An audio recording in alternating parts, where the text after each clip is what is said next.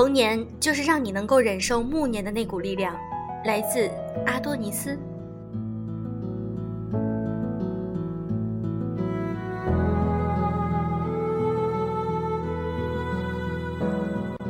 用声音触碰心灵，各位好，欢迎大家收听优质女士必修课，我是小飞鱼，天天都在哦。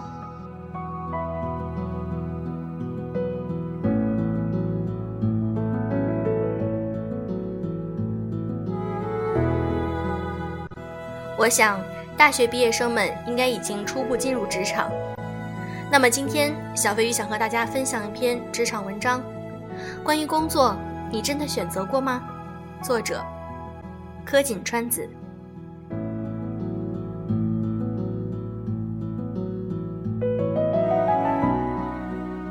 人活世上，脱离不了群体生活。要想获得经济独立，就必须要有工作。待业青年是最不受待见的青年，适龄青年是最适合速婚的青年。这个社会有它冷酷的行为准则，谁也不敢落后一点，于是就多了一部分盲目择业的人。选择一种工作，就是选择一种生活方式。你是随波逐流，还是从心自我抉择？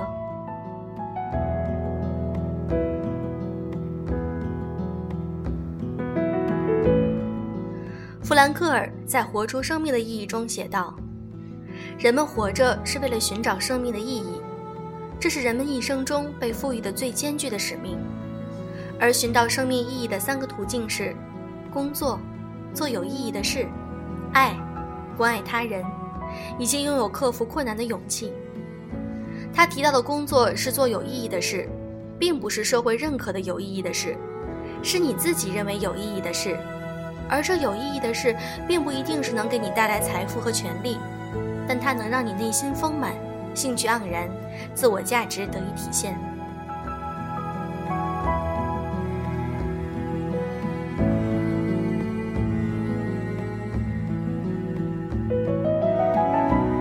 有一样东西是不能从别人手中夺去的，那就是最宝贵的自由。人们一直拥有任何环境中选择自己态度和行为方式的自由，就是这最宝贵的自由。可惜的是，也有很多人不曾拥有，或者不敢去追寻。幸运的人一毕业就顺利地回到家乡，由父母帮他找到一份稳定的工作，然后很快的结婚生子。也有一大部分的人没有任何的社会关系，他们有的是面对未知世界去闯的勇气。很显然的，他们没有想象中那么顺利，但是他们大多没有后悔。真正听从心内的声音去选择去做的人，即使失败了，也哪有什么值得后悔的呢？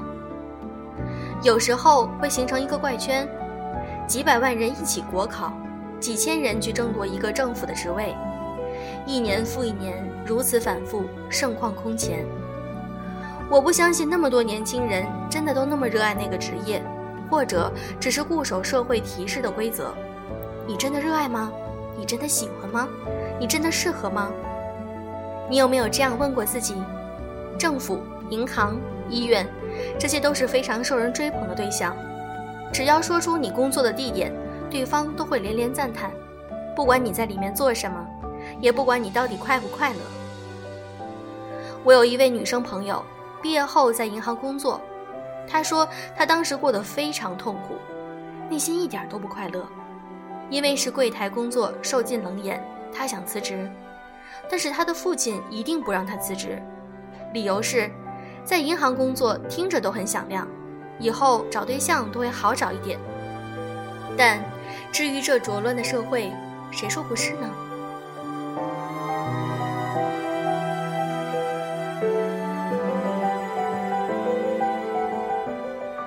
高考之后选专业时，那时什么都不懂，只是觉得自己喜欢旅行，就打算选择旅游管理。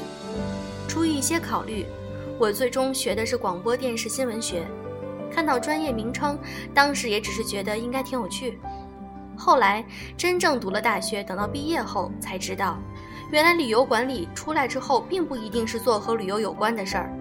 如果有关的话，也有可能是固定景区的导游。新闻专业的同学也并不一定都到了电视台和报社工作，学数学的也有可能去教中文，学中文的也有可能去教英语。当我第一次辞掉自己稳定的工作，离开喜欢的学生，为的是听到内心声音的召唤，也不想此生就了无奋斗，一眼就到尽头。还未找到下一个工作时，与两位男同学在深圳约着吃饭。席间，他们问我想做什么样的工作，我说，我想要做有意义的工作，就是有创造性的工作。他们问，那什么叫创造性的工作呢？语气里隐隐的夹杂着其他的声音。他们淡淡的笑了笑，笑我太天真、太理想，似乎在说，工作嘛，要什么创造性？你以为这个社会是你想就想的吗？当时没有说的，后来我想明白了。我说的创造性，是指我的工作能够让我每一天学到一些东西，每天都可以学到新的东西，不是一天复一天的机械重复，而是每天可以创造出一点属于我自己的东西来。比如当老师的时候，读到一首新诗，重新温习一遍某篇文言文，以前学的一些东西突然又都明白了；或者在分析文章的时候，我突然有了自己的灵感，对文章有种新的解读。还有管理班级的时候，由没经验到常常奇思妙想，想到一些新的办法，然后立马付诸实践。我想，至于我，类似于这些从无到有，就是创造性。如果让我坐在一个地方，每天的工作就是收钱或者写些无用的材料，即使他是政府或是事业单位，一生稳定无忧，对于我也是没有任何吸引力的。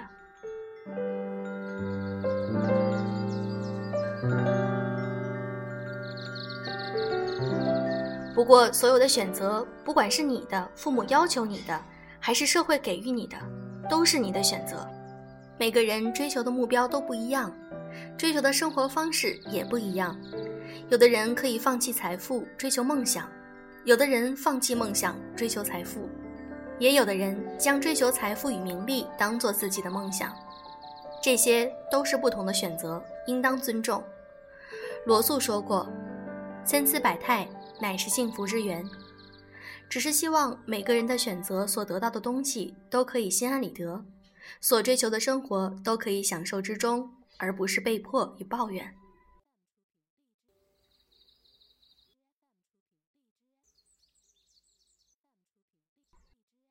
你有编制吗？很奇怪的是，现在只要问起我工作的人，得知是教师之后，接下来的问句必定是上面这句。连农村里干活的大爷都会问我这一句。初听这话是我还在读书的时候，当时我有几位同学是老师，过年回家的时候，他们讨论工作，其他的人就会问他们有没有编制，听到没有的话，就会深深的表示很遗憾。我当时真的完全不懂这是个什么东西，为何大家都这么在乎它？自己百度过，也问过一些同学。到现在，其实我也不曾真正懂他的意思，可能那些问他的人也大概不知道自己在问什么吧，只是习惯跟着别人这样问。他们意识里的这个编制，意味着你是正式的还是非正式的职工，是吃国家口粮的还是打工的，是稳定一辈子的还是临时的。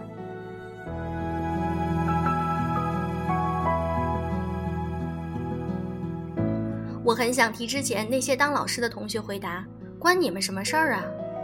我也很想在微笑背后这样回答：“我有和没有，这都没有什么好自豪的。我有，我也不因此而止步；我没有，也不需要你为我遗憾。我都可以放弃刚毕业时几万元的安家费，一个编制又怎么能够套住一颗想要追寻的心呢？况且你想有的话，以后也可以去争取。”生活中有很多这样的对话，譬如：“你的孩子工资多少啊？一个月就万把块吧。”语气虽听起来平淡微小，但每个字的细缝里都洋溢着自豪与得意。然后追问你的工资多少，你很诚实地说出了工资，他便会说：“这会不会太少了点儿？你这点工资怎么生活呢？”人人都活在攀比的环境中，我喜欢的居住环境是彼此相互尊重。尊重每个人的生活方式，理解他人的辛苦，即使不是由心尊重，也可以做到不挖苦。更不要过多的同情与遗憾，因为同情感叹的时候，已经是对别人的伤害了。多向内看，而不是向外寻求。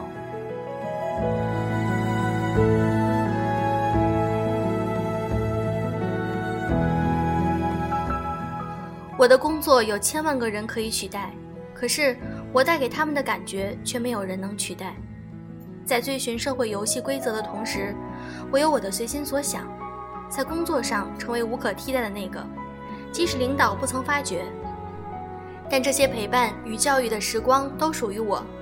每个傍晚时分，即使一天来自学校和家长很多很烦人的事儿，我都可以自然的放下来，放在学校的操场里。办公室里都好，但不会放在心里。每天睡觉从来都不会因为工作上的事情而睡不着，只会因为其他的事情。这已经是很棒的事情了，所以才会神清气爽。工作结束与生活没有明显的分割线，心灵轻松平静。下班也不是我的解脱，而是我个人世界的开始。两种都是我喜欢的生活方式。我不是不思进取，我从来不是那样的人。我想学的东西太多，我只怕时间少，学的东西不够巩固。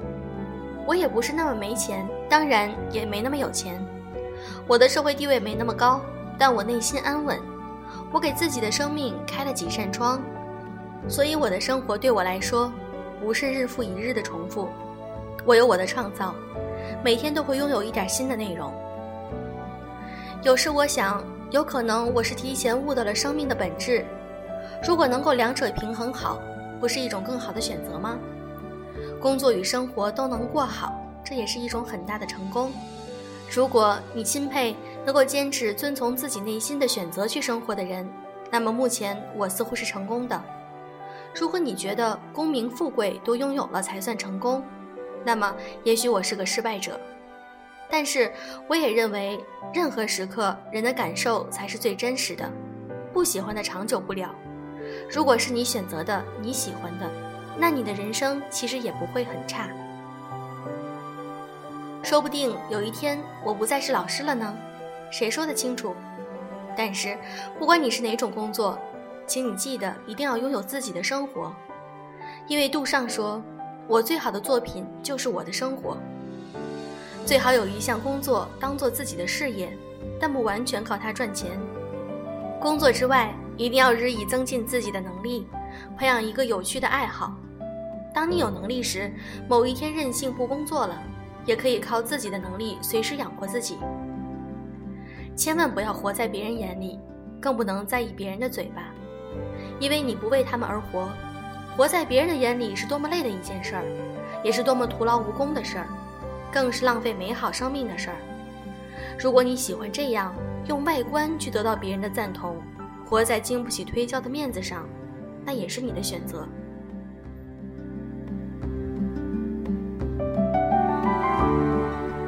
选择你喜欢的，做好你能胜任的。如果每次遇到隔壁左右邻里乡亲的熟人，他们在问你工资和工作时，我突然有了一个好主意，你就说你的工资很高就行了，也有编制，反正他们在意的只是数据和结果。从未关心你是否快乐，其他的他们根本不会在意。这绝不是弄虚作假，而是避免不必要的感叹。剩下的我们自得其乐就行。快乐已经很不容易得到了，不要再为他人而丢失了，更不要盲目攀比了。不要耗尽生命，浪费在别人不由衷的赞扬里。在生命的尽头，如果你能给自己发自内心的一个赞。你所做的都是你内心选择的，并且你认真的去做好了，那也不负此生了。愿你我都能够找到自己喜欢的事情去做，不管是事还是人，喜欢才能长久。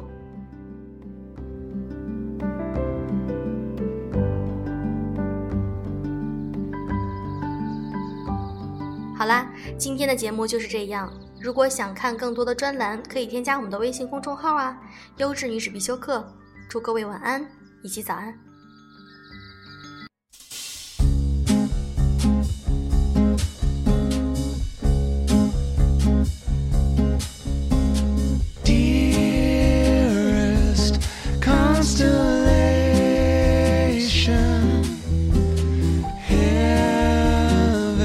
surrender.